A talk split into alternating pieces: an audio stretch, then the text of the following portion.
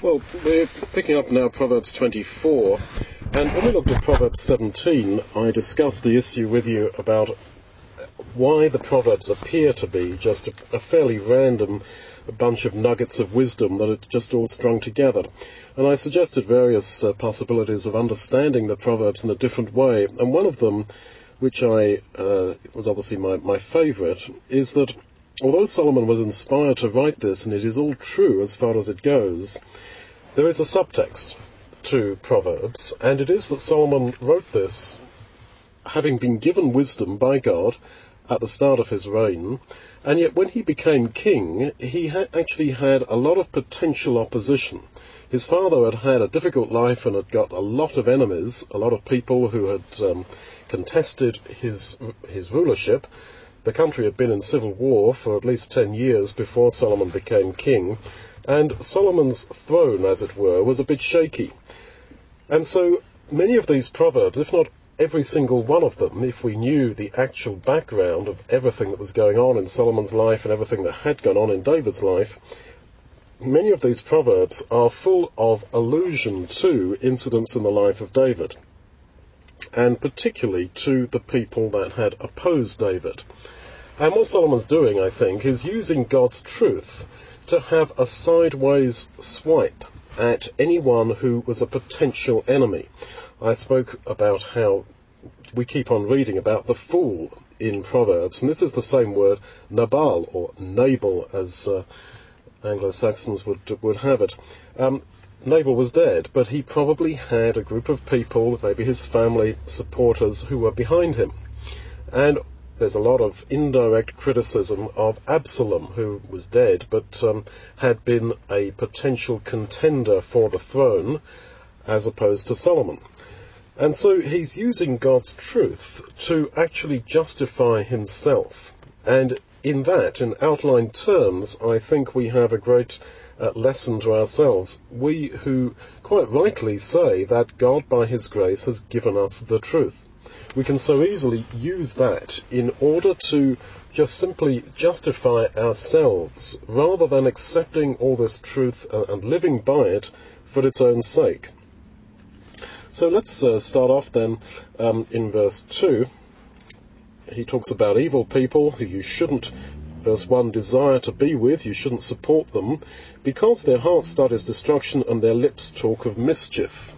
Well, how does that relate to David? Well, that same Hebrew word translated mischief occurs twice in Psalm 7 when we, David laments all the mischief that was done to him, Psalm 7 verses 14 and 16.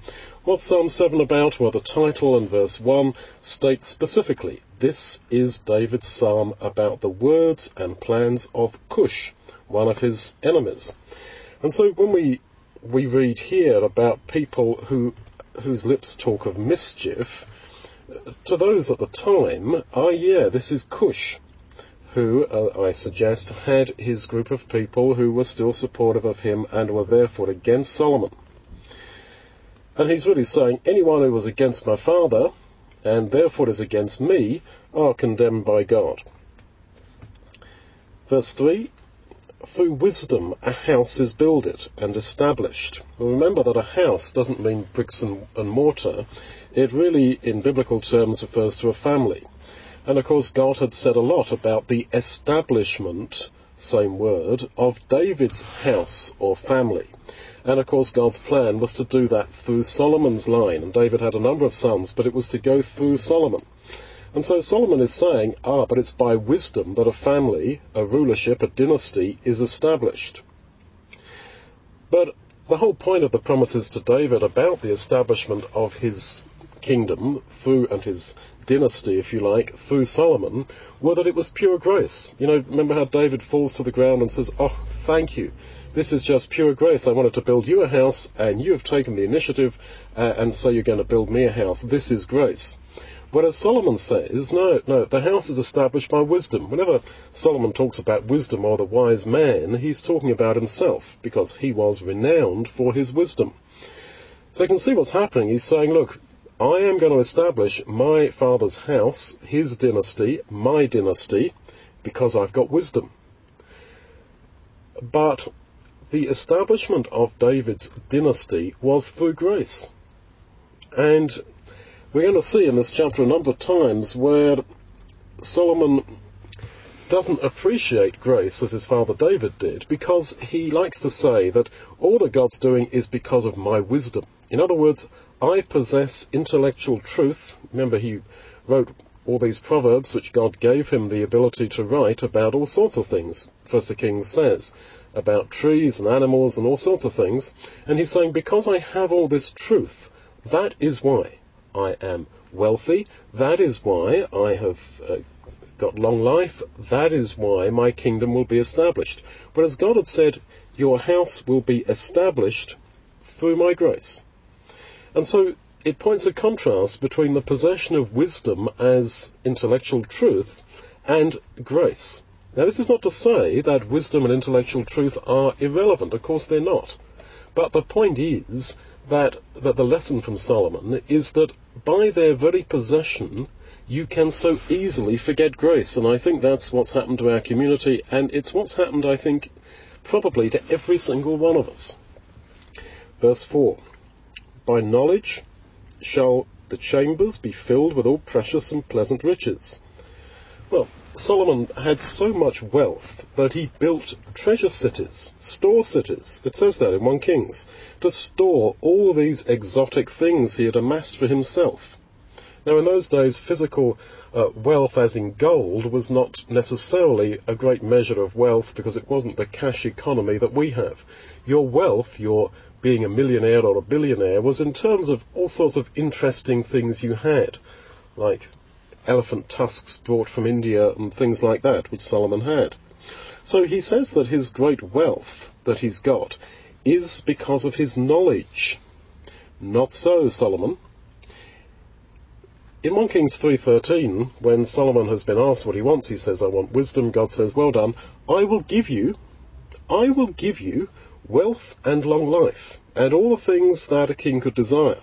So his wealth was a gift from God, and of course, uh, certainly in Greek, the idea of gift and grace are, are, is connected. When you talk about a gift, you're talking about a grace.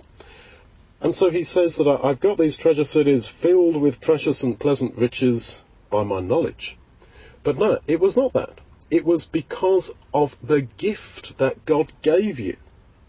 So again, he gets all muddled up here, willfully, because he likes to think that what he knew was what had resulted in this blessing.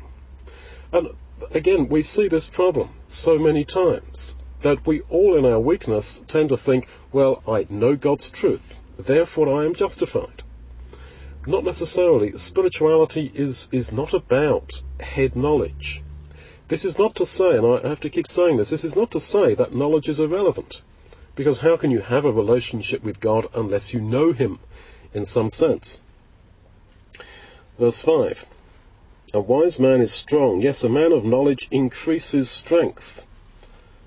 2 Samuel 3.1 David's house waxed stronger and stronger, but the house of Saul became weaker and weaker.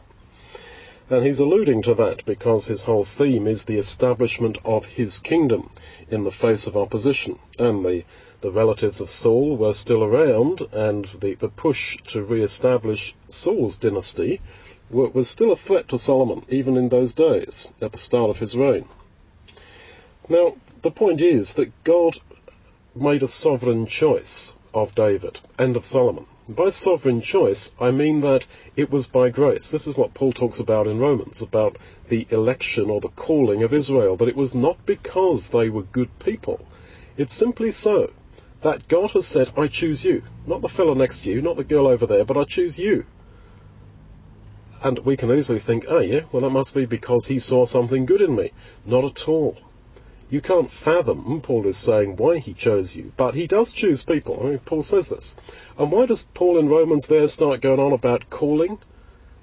He doesn't just, you know, scroll down on his scroll and start writing something about uh, calling and predestination, just, well, like, I'll write to you, Romans, a bit about this now, because I feel like it. No, it's all in a context in Romans, and the context is the gospel of grace. And he's saying, you want a prime example, a parade example of grace? It's in the fact that God called you and called Israel regardless of works. Now get your head round that one. This is because simply I love you. And here he's saying that it is through wisdom and knowledge that you increase strength. No. Yes, the house of David increased in strength, waxed stronger and stronger, the good old King James says, 2 Samuel 3 verse 1, but by grace.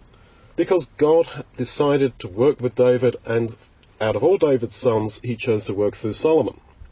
But that was by grace, just like he chose Abraham, by grace. Verse 6.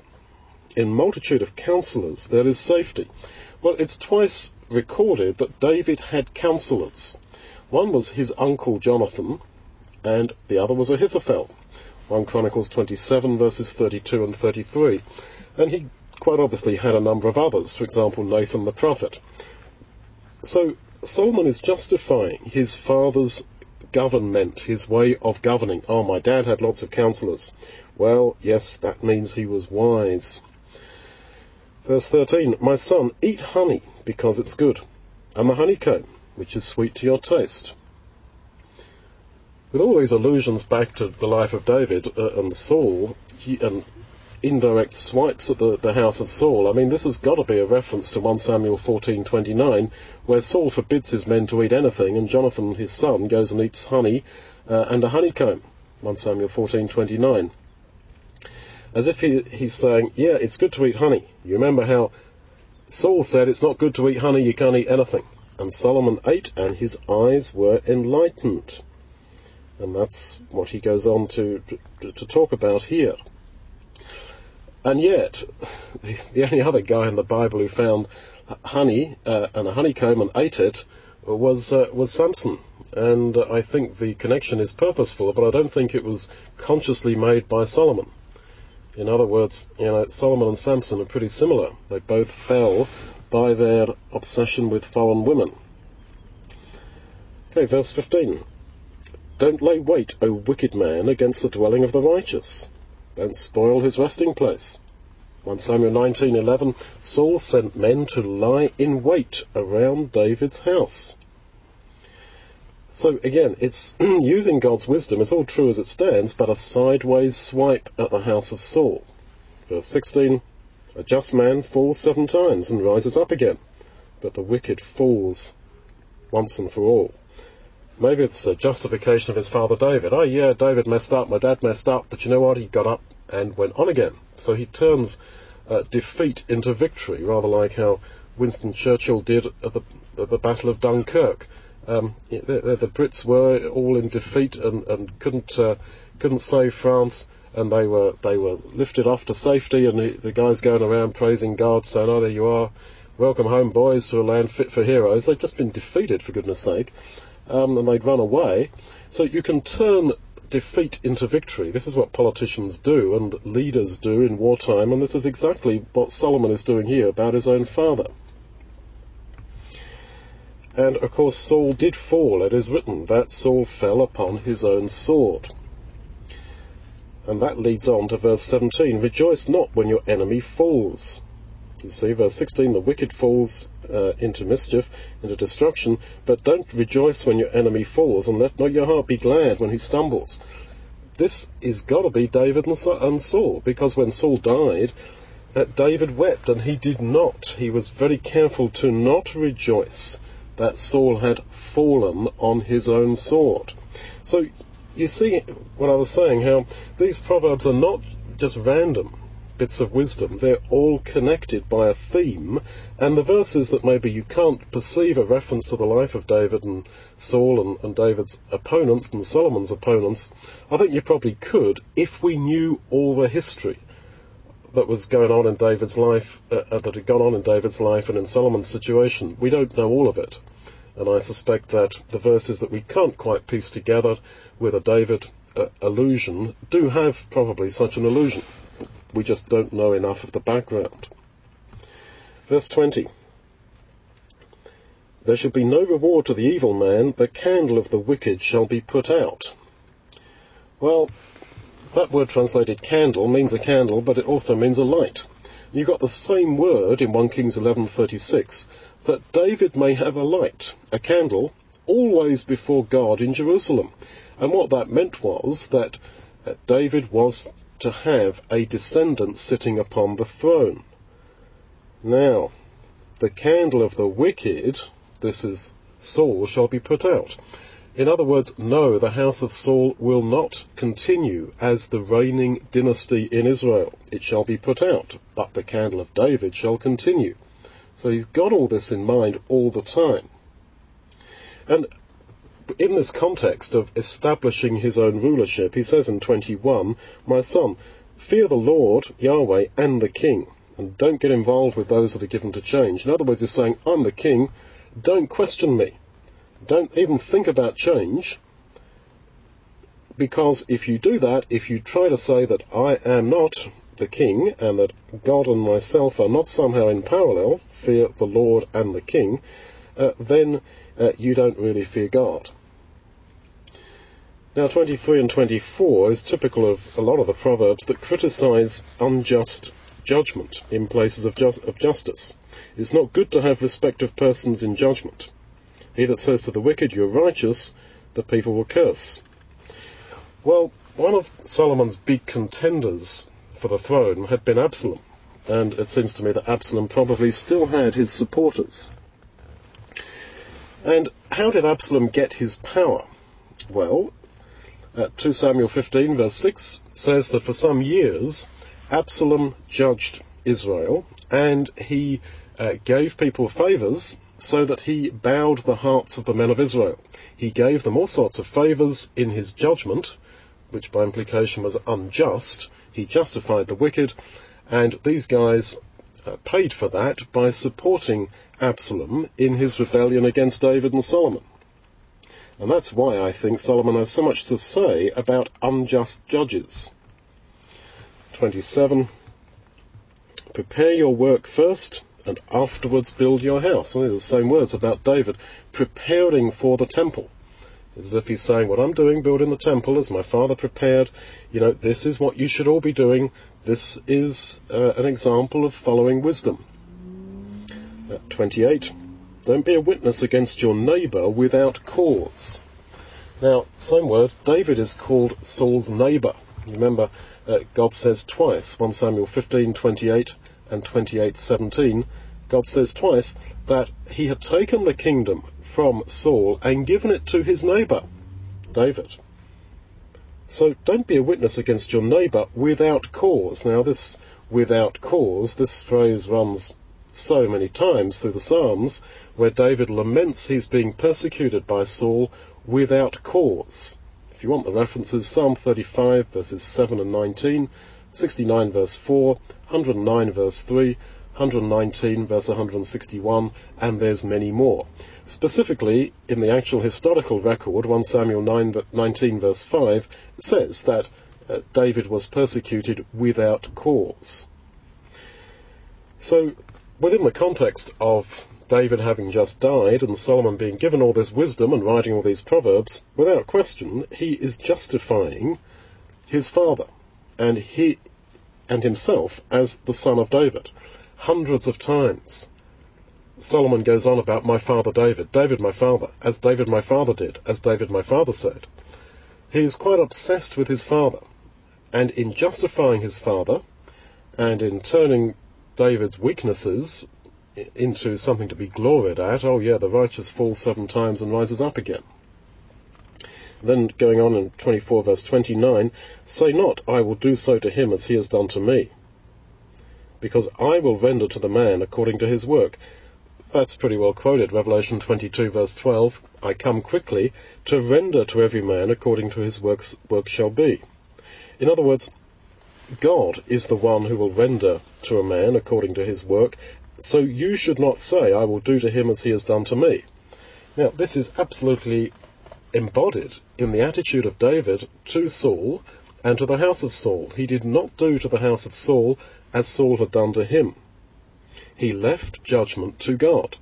When he had the opportunity to kill Saul, he says, No, I will not do this because God will sort this out. Now, all the way through then, Solomon is alluding back to David and is justifying David and particularly his own, Solomon's own uh, rulership and dynasty on the basis of this is the wise thing to do. Now, as I say, all this is true that he says, but he's using God's truth just to simply reinforce his own personality type, to reinforce his own personal position. And we so easily do this. And it can be that you possess God's truth and you preserve it in terms of doctrine, etc., and yet spiritually, in real spiritual terms, knock knock, there's nobody at home. You probably experienced this in unfortunate incidents that you've been involved in with uh, some who are baptized and in Christ. The situation arises and you just encounter some of their behavior, attitudes, uh, uh, and you, you just think, well, is there any spirituality here at all? Now, you may say that's judgmental, but I don't, you know, we can't say such a person will not be in the kingdom, but we're also not supposed to check our brain in at the door when we walk into a, into a, an ecclesial hall or church hall or whatever. We walk around this world with our, our eyes open, right?